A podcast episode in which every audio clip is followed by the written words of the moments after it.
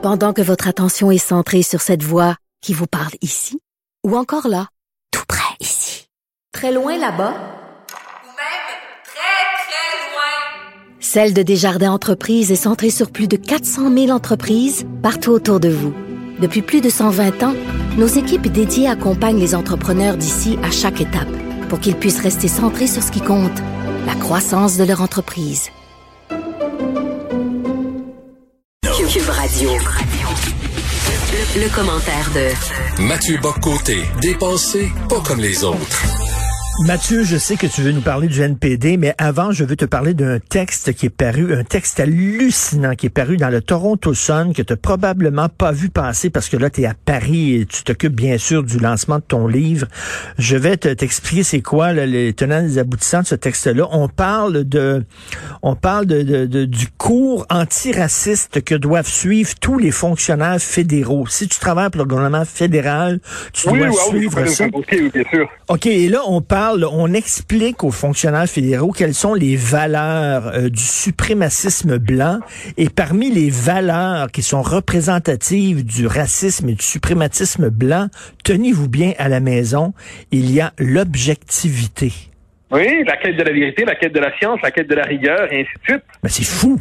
C'est fou raide. mais- mais- alors, c'est drôle que tu dises ça. Si je peux me permettre, je, je veux pas, euh, je veux pas faire une passe à moi-même, mais dans mon propre, dans mon livre qui sort euh, la semaine prochaine, j'évoque euh, un dossier équivalent qui s'était passé au Smithsonian Museum aux États-Unis, où on expliquait, il y avait un panneau explicatif où on expliquait que justement la rationalité, la science, la rigueur scientifique, c'était des marques de la suprématie blanche.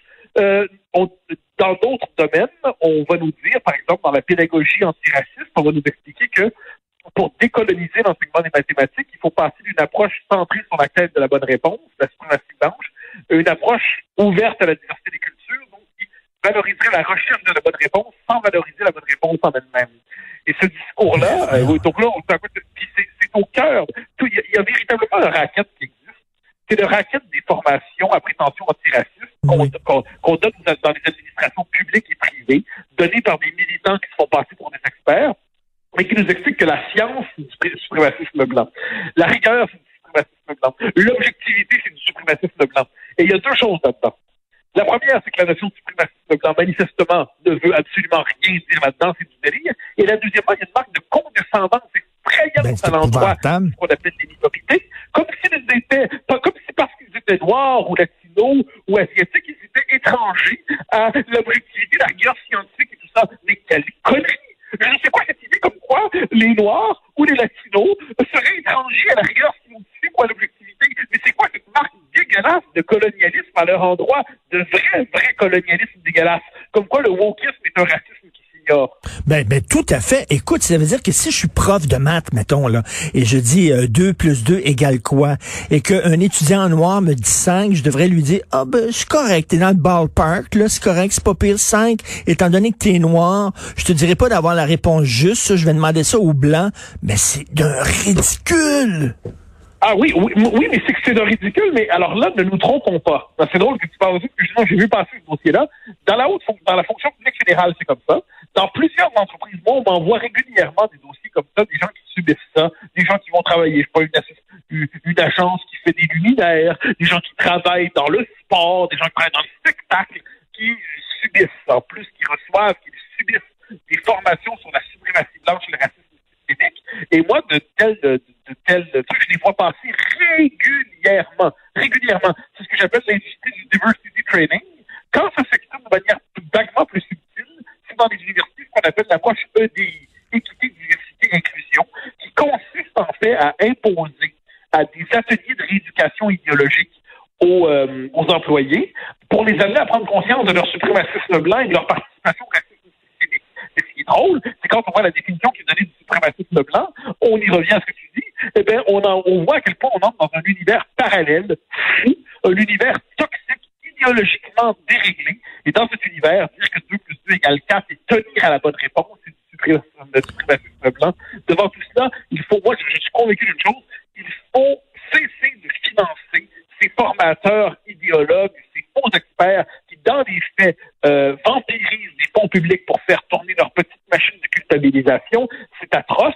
Et ces gens-là réussissent, sont connectés à l'administration publique, sont connectés aux administrations privées et servent dans les faits euh, une propagande aux employés qui la subissent et qui, à travers ça, un racisme qui se pour de l'antiracisme. Ben tout à fait, parce qu'il y a des coucous qui croient ça, puis qui se parlent de ça entre eux autres. À la limite, même que des cours là-dessus, c'est une chose. Il y a toujours eu des coucous dans l'histoire de l'humanité qui étaient extrémistes, qui étaient radicaux. Mais là, c'est rentré que tous les fonctionnaires de l'État fédéral, et là on parle de centaines de milliers de personnes qui doivent ah suivre cette formation-là. Écoute, c'est à pleurer, Mathieu. Oui, mais, mais tu vois, moi, ce qui me fascine là-dedans, là, c'est là-dessus que je. On, a chacun nos défauts dans la vie. Il y, a des gens qui aiment se faire dire qu'ils sont les plus beaux, d'autres qu'ils sont les, les, les, plus vigoureux, les plus beaux sportifs. Moi, ma petite faiblesse, c'est de me faire dire que j'avais eu raison avant tout le monde. Oui. Oh, sur ce coup-là, ça fait des années que j'explique à qui veut l'entendre et même aux autres, hein, on, on va le faire remarquer, que de telles formations existent, qu'elles sont normalisées, qu'elles progressent, euh, qu'il y a un véritable, c'est un business de l'antiracisme corporatif, c'est un business de l'antiracisme euh, pédagogique qui va aussi dans l'administration. Et tout ça, on le voit aller. C'est simplement que là, on voit, ça sort un peu tellement que c'est absurde. Mais ne te trompe pas, si dans une assemblée, si dans une assemblée, tu t'en vas dire, oui, un instant, en quoi c'est du suprémacisme blanc, ça? C'est celui qui pose la question qui passe pour le racisme. C'est celui qui dit en quoi l'objectivité, c'est du suprémacisme blanc? C'est lui qui passe pour le racisme et l'infréquentable. Et il comprend très bien que le regard qui sera on va peut-être lui envoyer des gens pour le rééduquer, on va peut-être le mettre en pénitence administrative, on va peut-être lui donner un blâme, donc on va payer le prix pour avoir dit ça. Donc, devant tout cela, devant tout cela, la plupart se taisent et subissent. Mais ce n'est pas la... Il faut, faut pas se tromper, Richard. Ce qu'on voit là, c'est la nouvelle normalité. Ce, ne sont plus des coucous, c'est eux la norme. Et de leur point de vue, c'est nous les coucous. Et dans les faits, c'est eux qui contrôlent l'appareil d'État, c'est eux qui contrôlent le langage de l'État, c'est eux qui contrôlent les formations de néo-fonctionnaires. C'est ça aujourd'hui la norme. Et nous sommes des coucous parce que nous continuons à croire que ce n'est pas mépriser les Noirs, ou mépriser les Latinos, ou mépriser les Asiatiques, que croire que la rationalité scientifique n'est pas exclusive à un groupe racial et que c'est universel et propre à l'ensemble des cultures. Mais là, il va falloir que les scientifiques racisés, et Dieu sait qu'il y en a, se s'élèvent contre ça. Là. Euh, il va falloir qu'ils prennent la parole parce que les fous ont pris possession de l'asile. écoute, ton livre tombe pile, mais c'est vraiment incroyable. Ton livre va être un antidote à ce, à ce poison-là. Là. Ben moi, ce que je vois, c'est que la notion de suprémacisme blanc, de suprématie blanche, c'est le nouveau concept auto avec racisme systémique. En fait, les deux vont ensemble. si on conteste la, théorie du racisme systémique, on est dans la suprématie blanche. Et pour lutter contre la suprématie blanche, il faut démanteler les mécanismes du racisme systémique. C'est tout un univers conceptuel qui s'emboîte et qui, dans les faits, dans les faits, est aujourd'hui hégémonique dans les sciences sociales, dans les départements de ressources humaines, dans les différentes formations à la diversité qui sont infligées aux gens. Et si on veut bien paraître en société, il faut adhérer à ça.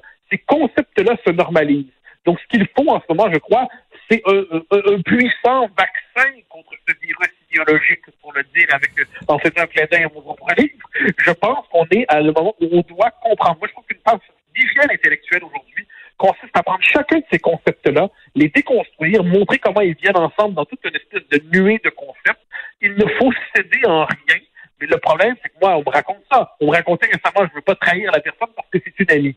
Mais une amie qui était qui subissait une telle formation dans une organisation culturelle de Montréal, apprenait qu'elle était dans le racisme systémique, apprenait qu'elle était dans la suprématie blanche, apprenait ses biais inconscients. Et si elle avait eu l'idée de contester cela, ne serait-ce que d'une manière ou de l'autre, elle aurait pu perdre son poste.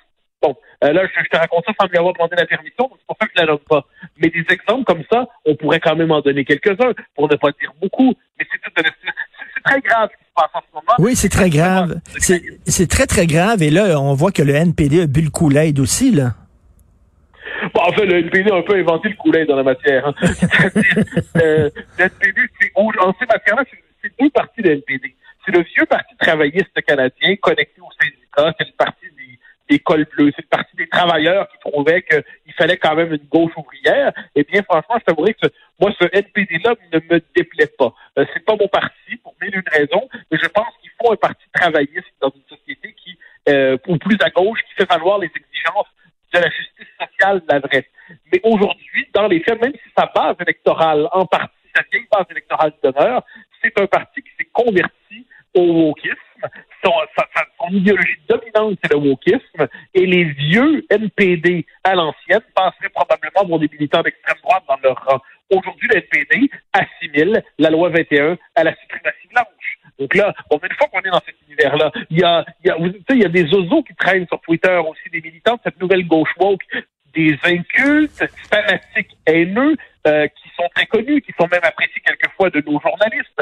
Euh, je ne les nomme pas pour ne pas leur faire de publicité, mais qui vont assimiler, par exemple, la critique des seuils d'immigration actuels à la suprématie blanche. Alors là, on voit tous ces concepts-là percoler dans la société, et devant cela, il ne faut pas se coucher. Il faut subir la pluie de crachats s'il le faut. Il faut accepter de se faire insulter, mais en échange, ne pas céder, tenir, parce que ce discours-là est toxique et sinon on va tous nous empoisonner. Tout à fait. Tenir en, en lisant euh, ton livre qui sort dans quelques jours, je le rappelle, et qui porte justement là-dessus, ça devrait être une lecture obligatoire. Tiens, on devrait mettre une copie dans chaque chambre de motel, comme la Bible, comme on fait avec la Bible. C'est pas mal. Ou à tout le moins en offrir à chacun à la manière d'une dose de vaccin.